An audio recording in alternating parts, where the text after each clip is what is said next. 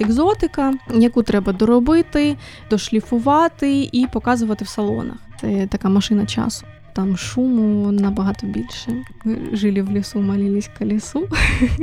Ти їдеш і запитуєш людей, а вони тобі отак от видають. Digital Humanity. Українська традиційна музика, не 22 ступенева. Це треба виправляти. Ти знаєш, чим відрізняється лад від звукоряду.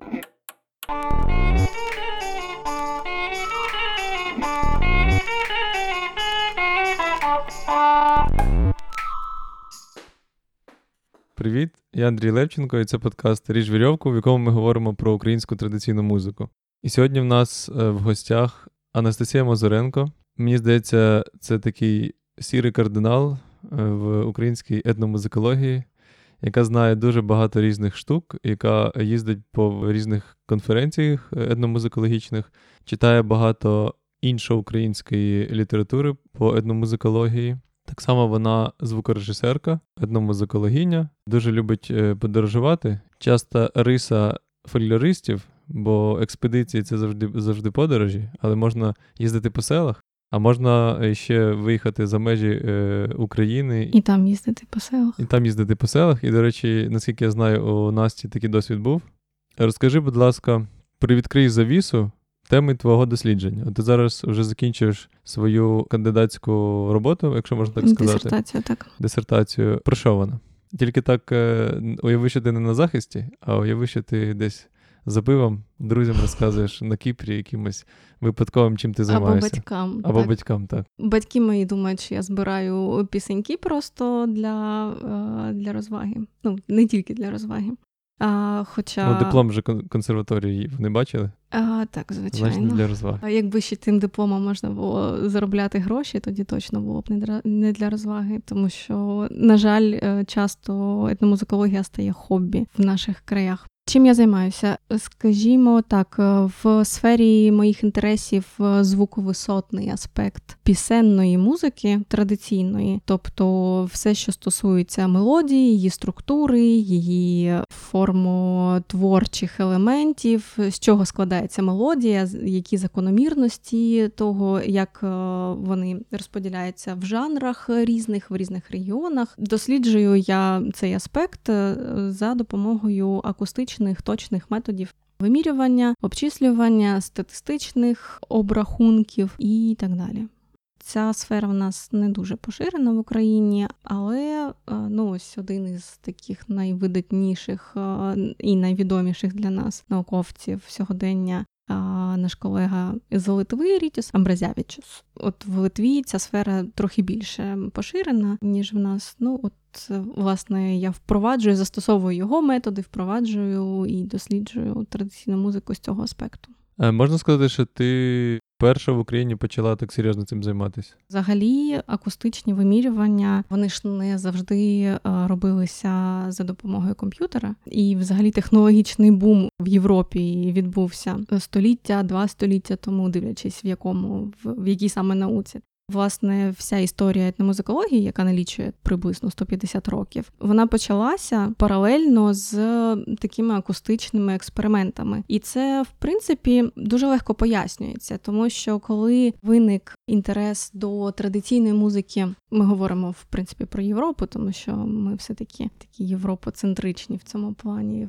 Плані музичного аналізу. Коли виник інтерес до традиційної музики, спочатку там більш екзотичної, потім і своєї, також як і в антропології, та сама історія, то дуже швидко стало зрозуміло, що далеко не всі методи академічного музичного аналізу справляються. Не всі їх можна просто взяти і примінити, якщо дивитися на традиційну музику як на самостійний окремий сформований на певному етапі феномен, а не як як ну, якась така цяцька, антіка, як називали на давньогрецькі, давньоримські статуї в е, епоху романтизму. Це просто була така от цяцька, яку можна було поставити в домі, і там купити або якось замовити, і просто показувати її гостям. Так само е, в якийсь період е, музикології або взагалі там практики музичної.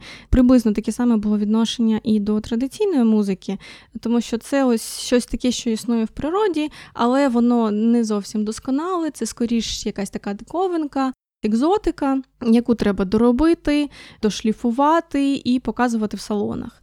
Так? І лише ось там в середині 19 століття в дослідників виникає інтерес а, до традиційної музики як до чогось самодостатнього, як до феномену людства, в принципі, якоїсь музичної практики, людського буття і так далі.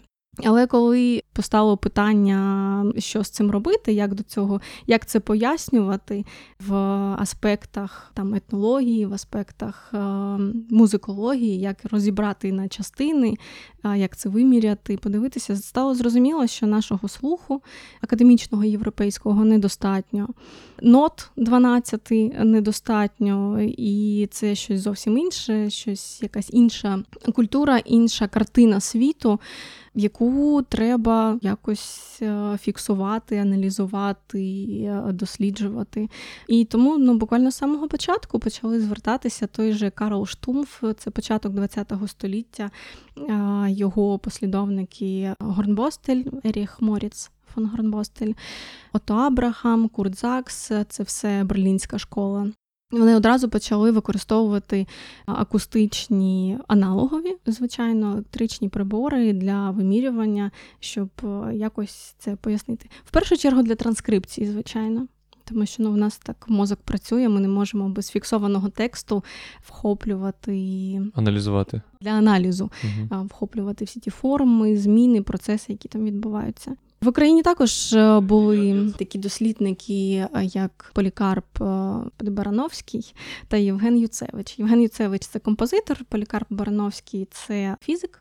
І от разом вони працювали в імфе, здається, в інституті фізики вони працювали і от розробляли спеціальні перебори для вимірювання і якісь концепції. Єдине, що мені не зрозуміло, вони працювали. Ну, от найбільша їх така діяльність була з 20-х по 50-ті, можна сказати. І Єдине, що мені не зрозуміло, чому в них чому в них не було якогось такого тісного близького контакту з етномузикологами в плані методології обміну, тому що ті ну, вимірювання вони то поробили, але це ж треба ще інтерпретувати, так тому що набор цифр е, нічого не дасть, якщо їх якось не не примінити, не порахувати, не інтерпретувати. І ті інтерпретації, які вони зробили, вони не виявилися життєздатними, тому що вони там познаходили якісь 22-ступеневі лади е, і порівняли їх з індійськими ладами, і це ну якось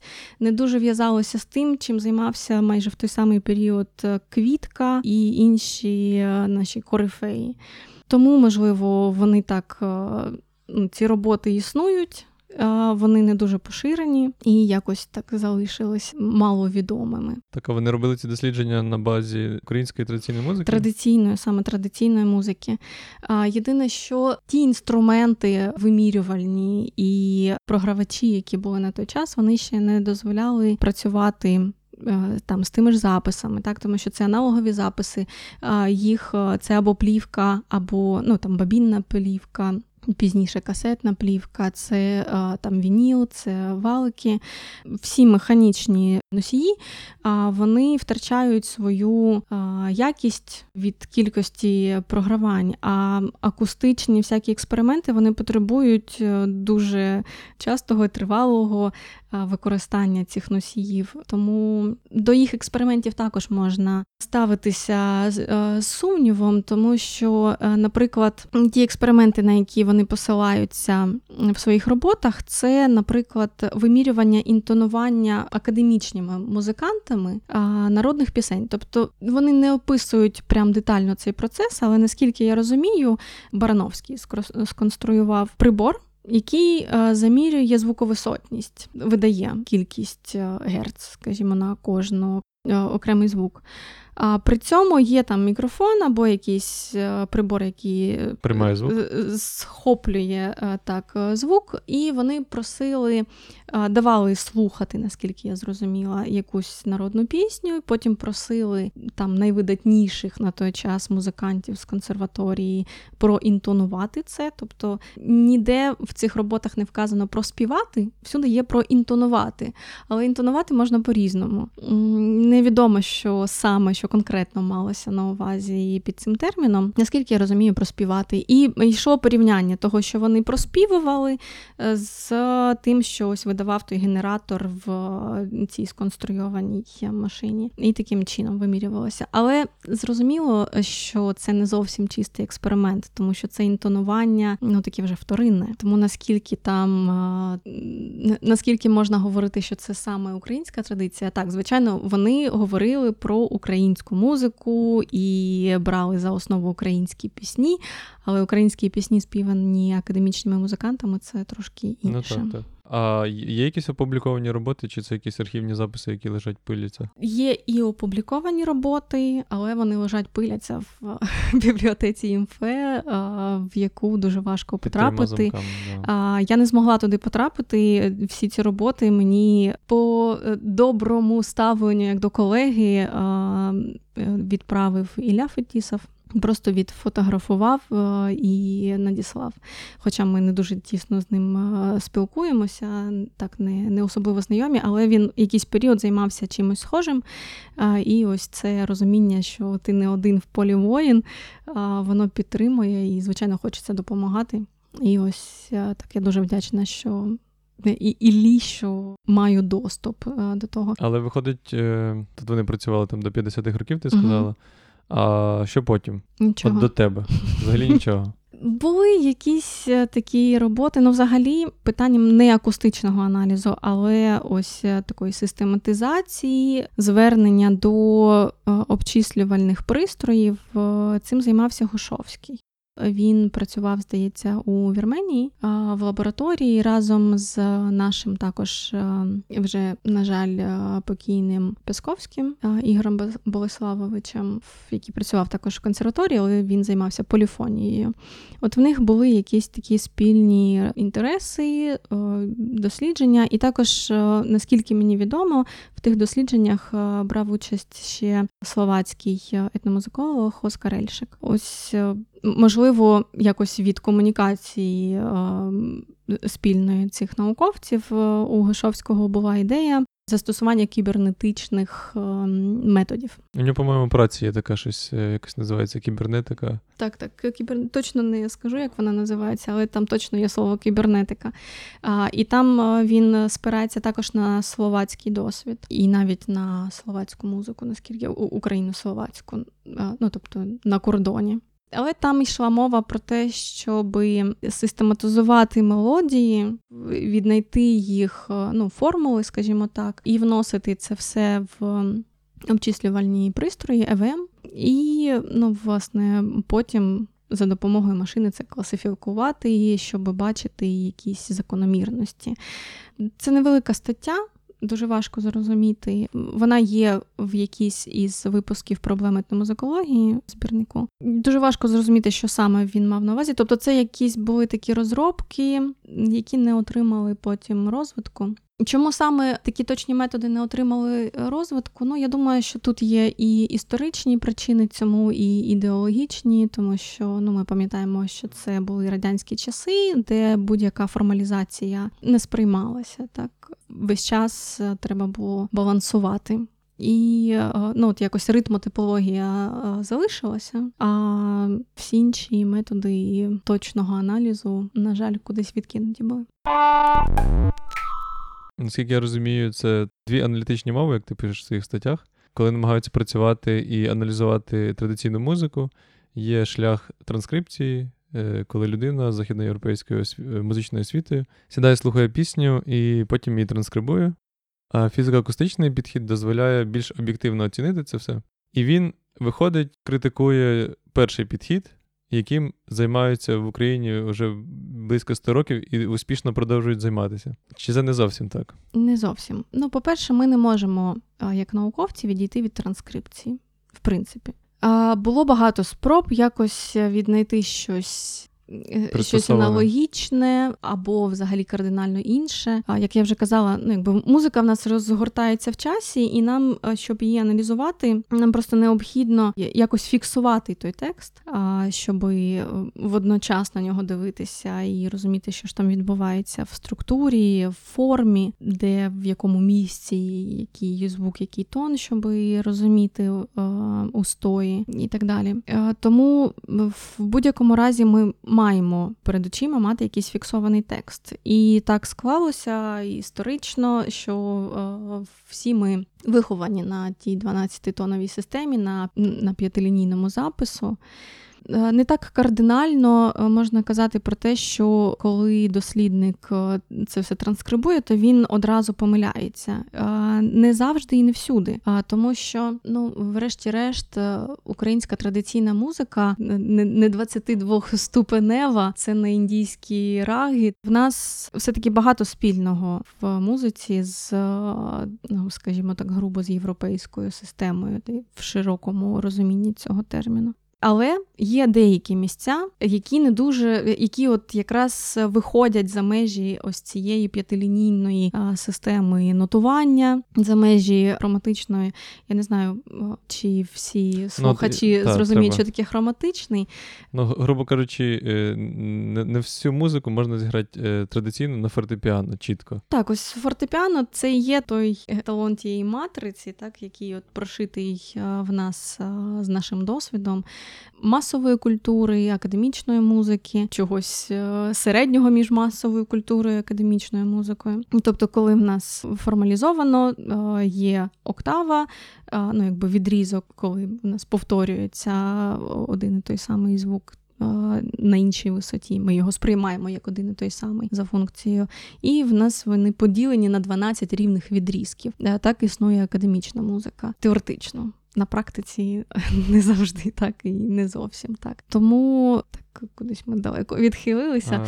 А, а Так те, і фіксація що, да. власне відбувається в межах ось, ось цієї темперованої системи. А на практиці, а, звичайно, а, є деякі відхилення. І в якщо казати про традиційну музику, в деяких місцях ці відхилення значні, і вони не завжди сприймаються науковцями, вони не завжди зрозумілі. Не зрозуміло, що там ставити, який саме звук, як це інтерпретувати. А саме тому, що ось саме в цих критичних місцях традиційна музика відрізняється від тієї загальноєвропейської е, системи сучасної, в якій ми функціонуємо. І саме це є її відмінністю і характерною рисою. Ми це якось підсвідомо уловлюємо е, на слух, але коли йде мова про фіксацію, про інтерпретацію дослідницьку, щоб е, описати, в чому ж відрізняється, чим відрізняється традиційна музика, причому е, ці параметри вони можуть відрізнятися в різних регіонах і це буде там особливою рисою конкретного регіону, або навіть конкретного жанру, тому що жанри в нас, як відомо, вони з різних е, історичних етапів з'явилися, і також е, мають різні структури. Тут і допомагає акустичний аналіз показати, що саме відбувається в тих місцях. Тому що, можливо, це звучить дуже складно, але от приведу такий більш простий е, приклад. Якщо ми звернемося до робіт початку ХХ століття, наприклад, Сірова або іноді того ж Сокальського, це дуже е, такі відомі е, дослідники традиційної музики. Часто можна прочитати в їх роботах, що українську традиційну музику відрізняє специфічний хроматизм. Це такий термін, який означає, що ну от оспівування основного тону, воно трошки наближене до основного. Ну не трошки, воно просто якби підвищене, наближене до основного тону. І от е, якби це основна така риса української традиційної музики. Якщо ж ми звернемося до акустичних е, вимірів, то виявиться, що це не зовсім так. Там, де е, дослідник в нотах намалював е, той дієз, той хроматизм, його насправді там може і не бути. Тому от така риса, яка, е, яку там 100 років тому називали однією з найважливіших українських відмінних рис, вона трошки складніша, трошки інакша. І це не завжди так. А як відбувається е, сам процес цього аналізу? Е, це потрібно специфічно якось робити запис, щоб потім виміряти? Чи це фактично будь-який аудіозапис оцифрований, можна ввести в програму і через неї проаналізувати і це все побачити? По-перше, це все робиться вручну. Е, тобто не існує на сьогодні програмного забезпечення спеціально для етномузикологів, які би от задовольнили на всі 100%. Тобто це декілька етапів, які е, робляться різними програмами, там поєднуються якісь е, обрахунки взагалі робляться там на калькуляторі. Який запис, ну, звичайно, не будь-який, тому що етномузикологи в полях вони ж е, дуже такі фанати е, традиційної музики, і е, ось це захоплення етномузикологів в полі, коли вони спілкуються. Це ж дуже психологічний процес спілкування з інформантами. Не кожен інформант тобі музика це щось душевне, це щось святе. І треба людину розкрити. Або розкрити себе перед цією людиною, щоб вона тобі почала співати. Увійти в довіру. Так так, в тому числі увійти в довіру. І в цьому процесі етномузикологи не завжди, а їм доводиться і писати, в тому числі, бути техніком, не завжди думають про те, якої якості запис в результаті вийде. Тому не всі записи, звичайно. Прекрасно, коли в експедиції є окрема людина, навчена запису. Навчена цій техніці, і яка весь час контролює Якщо говорити про цифровані якісь давні записи, ну звичайно, е, якщо хтось чув оцифровані колекції валиків е, воскових, ну там дуже важко зрозуміти, яка там мелодія, тому що цей рівень сигнал шум там дуже незадовільний. Звичайно, там шуму набагато більше. До речі, є, е, здається, колекція колеси оцифрована в доступі. Вікіпедія, так здається, вона? Викладено? Так, так, в Вікіпедії до цього приклала багато зусиль Ірина Довголюк, український етномузиколог зі Львова. Це цікаво послухати. Це така машина часу. Я боюся, що ось такі записи вони для звуковисотного аналізу не придатні. Що стосується оцифрованих записів з касет, ну або там з магнітної стрічки, в принципі, то деякі з них абсолютно нормально можна оцифровувати, е, ну тобто, якщо вони вже оцифровані, аналізувати. Наприклад, е, архів е, мого викладача наукового керівника Олени Мурзіної, який свого часу зробив Олександр Вовк. А він в прекрасному стані це Кіровоградщина, і здається, от не пам'ятаю, чи є там Черкащина в тому, ну саме в тому архіві. Але в основному Кіровоградщина на Дніпрянщина. Олександр ще трошки їх підчистив е, від е, зайвих шумів. Це можна брати в роботу і аналізувати. Ти кажеш польові збирачі, етномузикологи, які працюють в полі, які записують музику, які часто співають. Це така е, зі сторони дуже романтична професія. Кому хтось каже, що от я там їжджу, записувався, вау! Займаюся фізико-акустичними вимірюваннями тієї музики. Що що ти там знаходиш? Що тебе зацікавило в цьому? Чи не хочеться тобі це все кинути і їздити, просто записувати музику, видавати і і співати може, ніж е, займатися тим, чим ти займаєшся? Ну, у мене є досвід і експедиції, і е, співу. Звичайно, ну, взагалі, в етномузикологія це така професія, яка поєднує в собі романтизм багатьох професій: і географії, і історії, і етнології, і антропології, і музикології. Кожен там може знайти, що захоче. І, власне, таке моє спостереження серед етномузикологів романтизму щодо. Цього стану душі романтичного щодо носіїв традиції предостатньо. Це непогано тому що в цьому є якась така і любов е, до е, цих людей, і захоплення власне цим явищем, і розуміння, що ти торкаєшся чогось такого, що йде безкінечно у віки. Тому що ну е, дійсно там досвід експедиції, особливо там самий перший, це щось таке незабутнє, коли ти їдеш, тобі от на парах розповідали. Мені пощастило, тому що я з фольклором з е, училища ще знайома зі школи музичної. в мене викладала Ірина Барамба в останніх е, класах музичної ага. школи в училищі. Викладав Олександр Терещенко з Наталією Терещенко, неймовірні етномузикологи, люди талановиті науковці.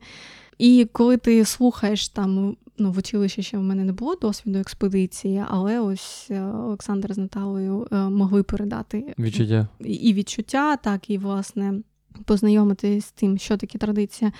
А так як е, більшість людей, в принципі, не знайома з традицією, взагалі е, для них українська музика це там народний хор, і це дуже дивно чути, що дійсно там якісь колядки були вигадані, коли люди, як каже Олександр Терещенко, жили жили в лісу, молились к лісу.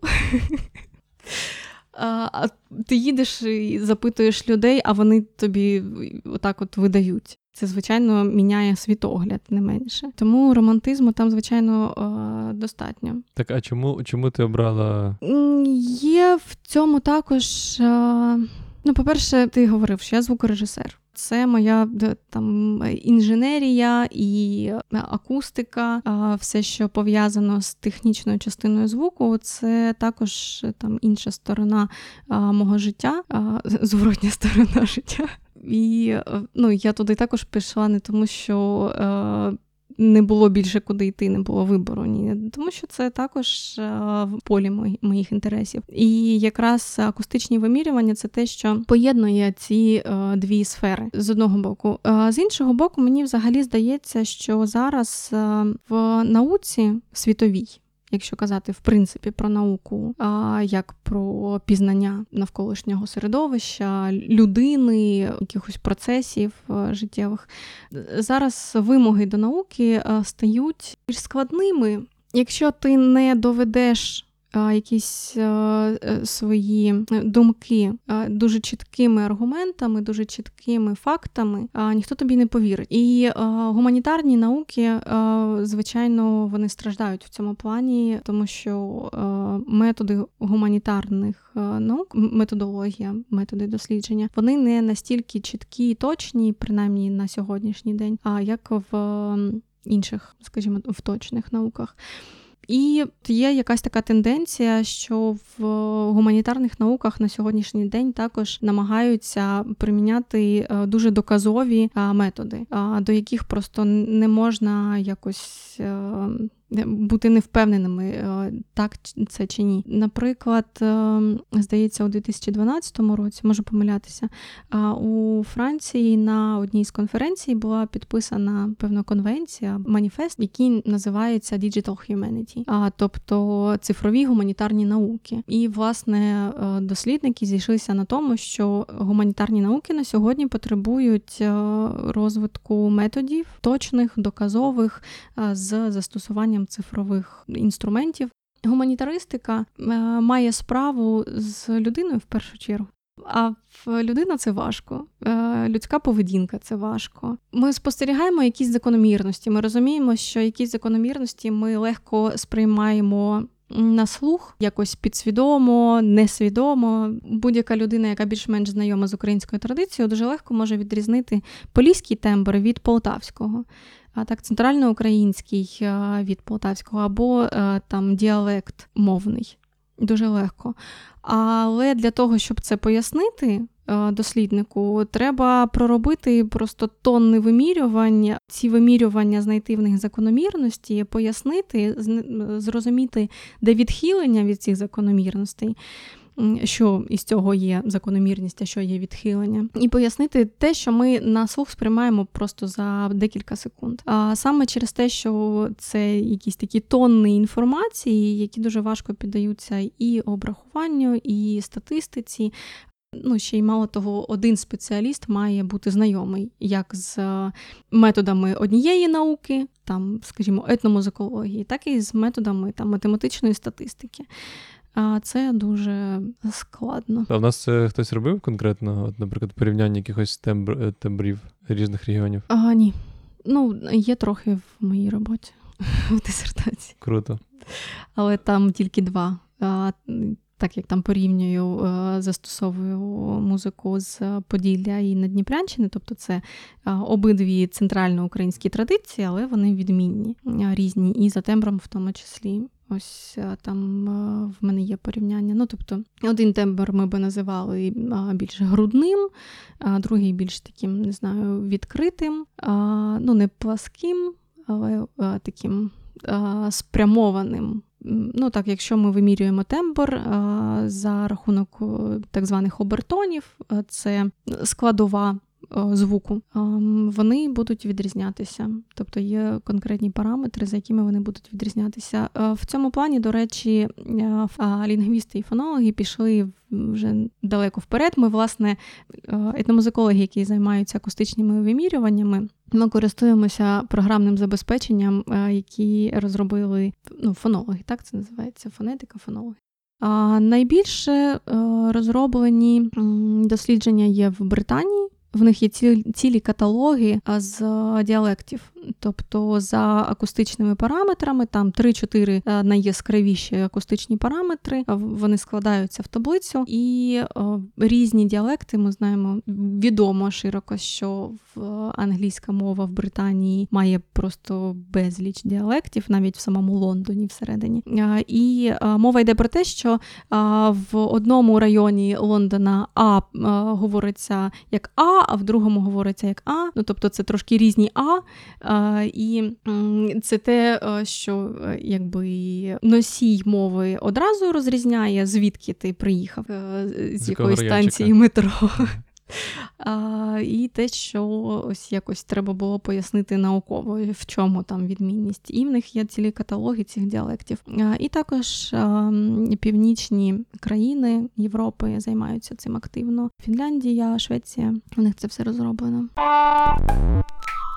А ти згадала про світовий контекст загалом і mm про е, досвід різних країн європейських. Е, мені здається, що ти найбільше з усіх е, людей, які в Україні займаються етномузикологією, найбільше їздиш на якісь закордонні конференції? Ну, не найбільше. Ну, мені так здається. Може, я не знаю про когось іншого, але принаймні одна з. З твого досвіду, що у світі знають про українську традиційну музику? Тобто, чи є якісь стереотипи у світової музикологічної спільноти про українську традиційну музику. І чого бракує Україні в дослідженнях? Ну тобто, якщо порівнювати там досвіди європейські і українські, чого Україні бракує? Україні бракує комунікації, і це звичайно е, мовний бар'єр, е, який виник саме через е, довгий термін закритих кордонів і будь-якої комунікації або мінімальної, самої мінімальної комунікації. Якщо зараз подивитися на дисертації етномузикологів, ми зустрінемо там, якщо от відкрити бібліографію посилання, ми зустрінемо там в основному українських дослідників, роботи українських дослідників, роботи м- білоруських і російських. Можливо, ще якихось. Ну тобто зараз вже е, є, звичайно, там в кінці, скажімо, посилання на англомовні ресурси з цієї ж теми, на, на яку написана дисертація. Якщо подивитися на статті, там цього буде менше. Якщо подивитися на е, роботи квітки, колеси, там завжди будуть посилання і на Горнбостеля, і на Закса, ну може не завжди, але часто. А і на ляха, і на штумфа. Іноді навіть на американську школу. Чому? Тому що кордони були відкриті. Це нормально знати для науковця декілька мов, не одну. Мені здається, це обов'язково. Так, так, тому що має бути е, інтернаціональна мова, так як е, в середньовічних університетах е, була латинь, коли учень із студент із Болонії міг поїхати в Париж і говорити на одній мові з іншими студентами або викладачами, а саме на латині, так само сьогодні виступає англійська мова. Але Ну, чесно кажучи, коли я приїжджаю в на європейські конференції, мені стає трохи соромно за себе, а тому, що для тих самих європейських дослідників нормально знати декілька мов, а наприклад, німецьку. І це я говорю не про англомовних дослідників, а наприклад, е, дослідників зі Словаччини. Ну в них зручне е, там е, розташування в них Австрія поруч, і міцні австрійські зв'язки завжди були. Але там знати ще німецьку, французьку, італійську, іспанську, португальську, будь-яку іншу. Ну В першу чергу німецька, тому що все-таки музикологія це її батьківщина в Німеччині. Я маю на увазі сама аналітична система. Що знають про українську музику? Чи щось знають? Окрім Чи мез... ще- стоянки? знають. А, Звичайно, знають. Якщо говорити про етномузикологію, то, ну, по-перше, ми відомі багатоголоссям. Але іноді, е, якщо говорити про систему, наші системи дослідження, вони маловідомі. Ну і це зрозуміло, тому що ми тільки-тільки починаємо писати статті англійською мовою. Звичайно, е, європейці далеко не всі знають е, українську, російську або ще якісь з доступних для нас мов.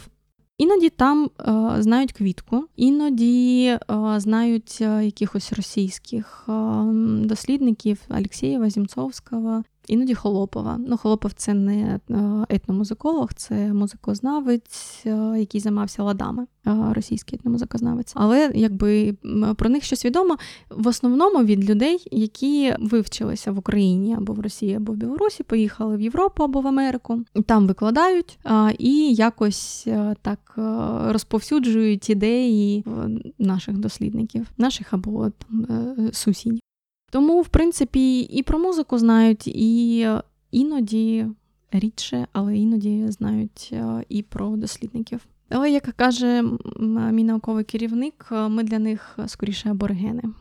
Тому що, е, ну, якби в тому плані, що, що цікавіше для них наша те, що в нас лишилося, те, ну, сам матеріал, так, сама музика, а не ем, те, як ми її досліджуємо. Звучить сумно.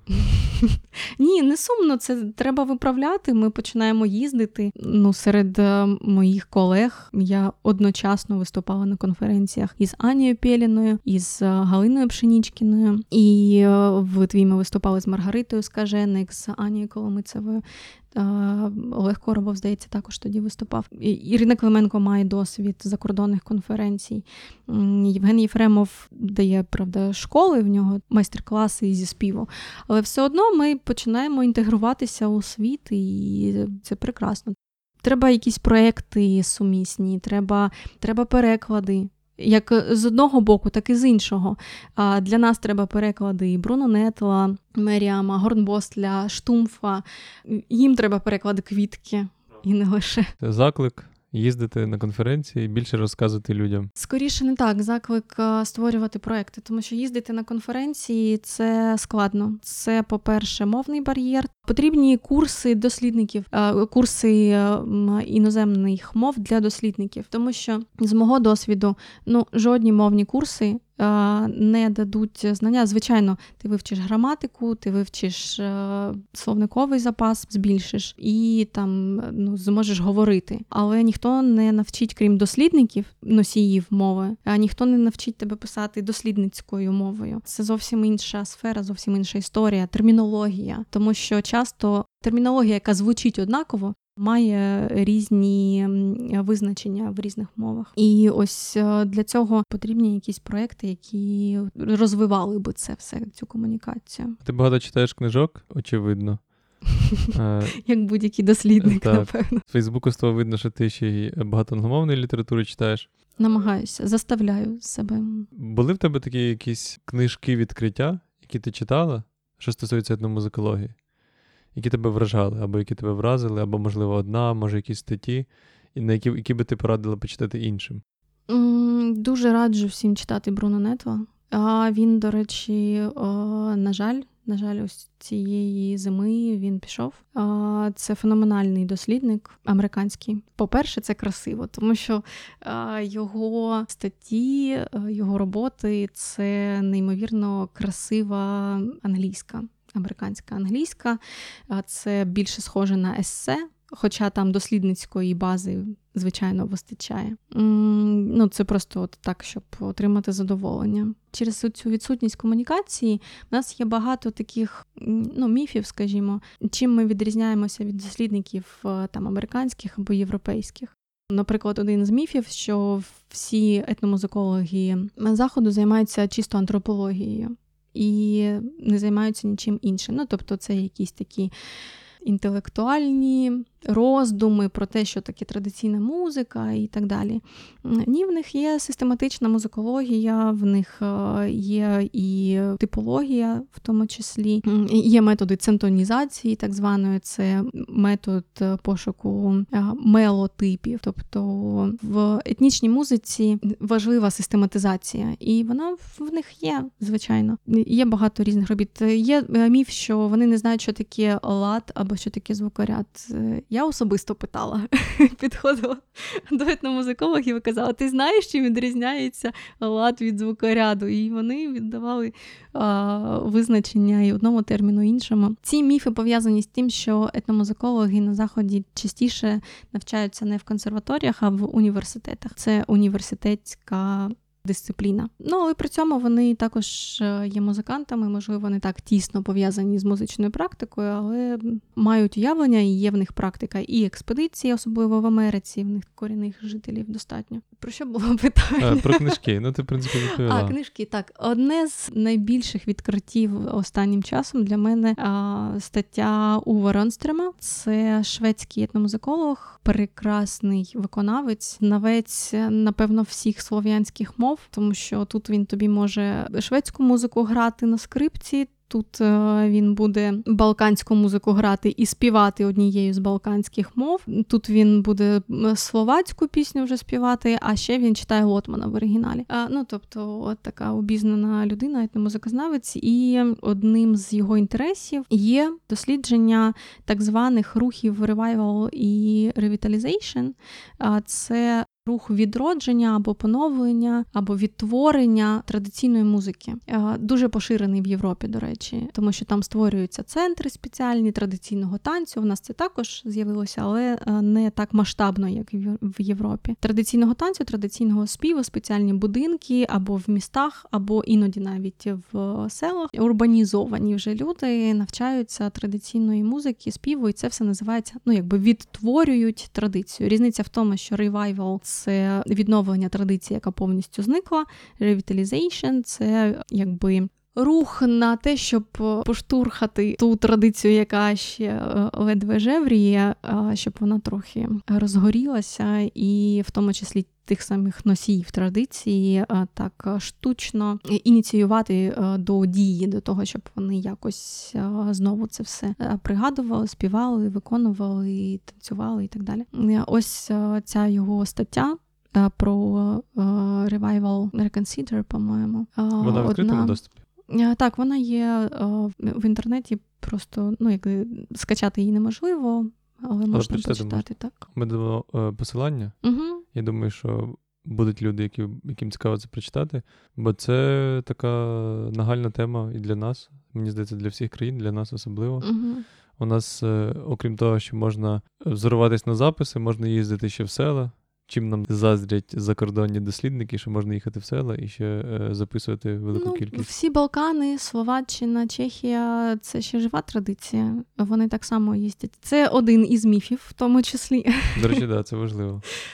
Що ось там в них вже немає нічого. Звичайно, в якихось а, таких.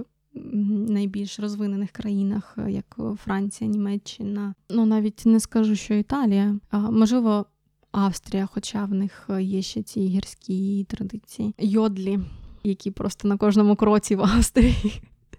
При австрійському етномузикологу краще не згадувати про йодлі, тому що е, ну, це дуже в них комерціалізована штука для туристів, е, продажі записів, е, спеціальні постановки виконання, е, всілякі, не знаю, там мерчі, все, що можна продавати з цього приводу, воно.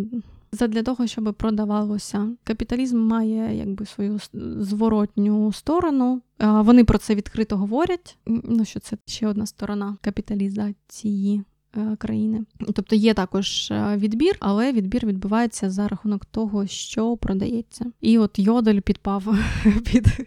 Під цю категорію і дуже дуже гарно продається про е, традицію. Але в інших, ну от в Австрії зараз дуже розповсюджена ще міська традиція, як її називає. Ну я принаймні чула від Юрія Чекана, професора консерваторії. Менестрельна традиція. Е, тобто це також усна традиція, але міська. І вона досі е, живе за тими принципами усної так, передачі. Так, так, звичайно. А ем, більше того, ці виконавці для них це є професією, тобто вони заробляють цим на життя, а в них немає іншого якогось підробітку. Вони, от власне, міські музиканти. Вони живуть за рахунок того, що там продають диски свої, але основний е, дохід в них це виступи по закладах, іноді на вулицях, на фестивалях, на концертах е, і збори за їх виконання. Круто. І ну це також е, такі явища, які можна досліджувати, тому що воно також розповсюджується за законами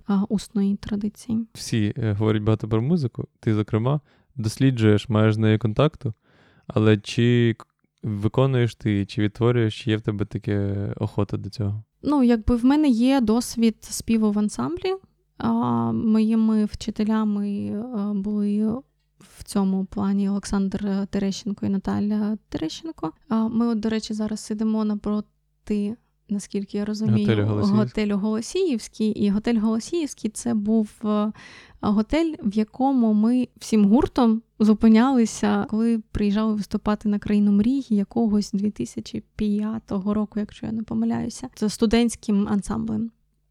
При мені ця практика була е, впроваджена в е, Кіровоградське музичне училище.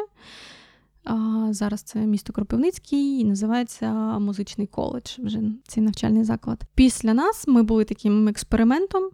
Після нас фольклорний ансамбль став обов'язковою частиною учбового процесу теоретиків. Не знаю наскільки зараз е, він ще продовжує своє життя, але от ми тоді вчилися, співали, якби основні ці як, як співати. Ну, не правила, а саму практику. От е, їх передали якраз е, Олександр Анатолійович і Наталя Вікторівна. А, Ну і основна моя а, така музична практика тривала тоді. Після вступу в консерваторію я пробувала співати з студентським ансамблем Євгена Єфремова, але це інша методика, коли ти вже маєш там досвід трьох-чотирьох років співу в одному зі співаному ансамблі. З якоюсь однією методикою співу, переймання традицій, відтворювання дуже важко переходити до іншого викладача. І це ще й інша традиція, це в основному Полісся. Це інший репертуар, тому що ми співали в основному центральноукраїнські пісні в Кіровограді. І ну, якось воно так не пішло. Але ну, для себе я можу заспівати, там, під'єднатися до якогось ансамблю після не знаю, ввечері після конференції, коли всі залишаються, щоб поспівати, там під'єднатися до басової партії. То чому би ні? Ну, а так для себе в побуті буває, що щось співаєш? А, Буваю так. Буває таке, що співаю, але це, мені здається, від тата мені перейшло, тому що тато мій він з українського села, а і він, скільки я себе пам'ятаю, він все життя співає. І це якась така звичка абсолютно нормальна співати вдома. Ми завжди на кінець або не на кінець просимо гостей поставити якийсь трек, якийсь для тебе важливий або цікавий, або який ти слухала сто разів, затирала до дірок, якщо в тебе такі є. Ми ж е, зараз говоримо не лише про суто носіїв традиції, так тобто це може бути вторинне виконання. І якщо я вже так часто згадувала сьогодні про своїх е, вчителів, я обожнюю касету. Це ще е, альбом, який вийшов в касеті. Ем, альбом Гілки, перший, здається, 94-го року. От і там я заслухала до дір е, всі пісні, але певно такою піснею, яка найбільш чомусь викликає теплих відчуттів, навіть не через звучання самої цієї пісні, а через те, як ми її виконували всі разом з ансамблем і з е, Олександром та Наталею. Там є лірична пісня. Коло нашій хати росте садовина. Ну, а далі е, багатоголосна. От я думаю, що ця пісня най... найкраще підійде. Коло нашій хати росте садовина, я в тій садовині якої зозолина. Садовині лікує зозулина. Зозуле, зозуле, чого рано куєш? Мабуть, ти зозуле, є щось недобре чуєш. Мабуть, ти зозуле, є щось недобре чуєш. Якби не чувала, то би не кувала. Тебе в сад вишневий та й не викликала. Тебе в сад вишневий та й не викликала. Вмер батько та мати, а я зосталася. Людських поговорів та й наслухалася. Людських поговорів та й наслухалася. Ой Боже мій Боже, що й тепер за люди? Сам себе не бачив, я другого суде. Сам себе не бачив, я другого суде.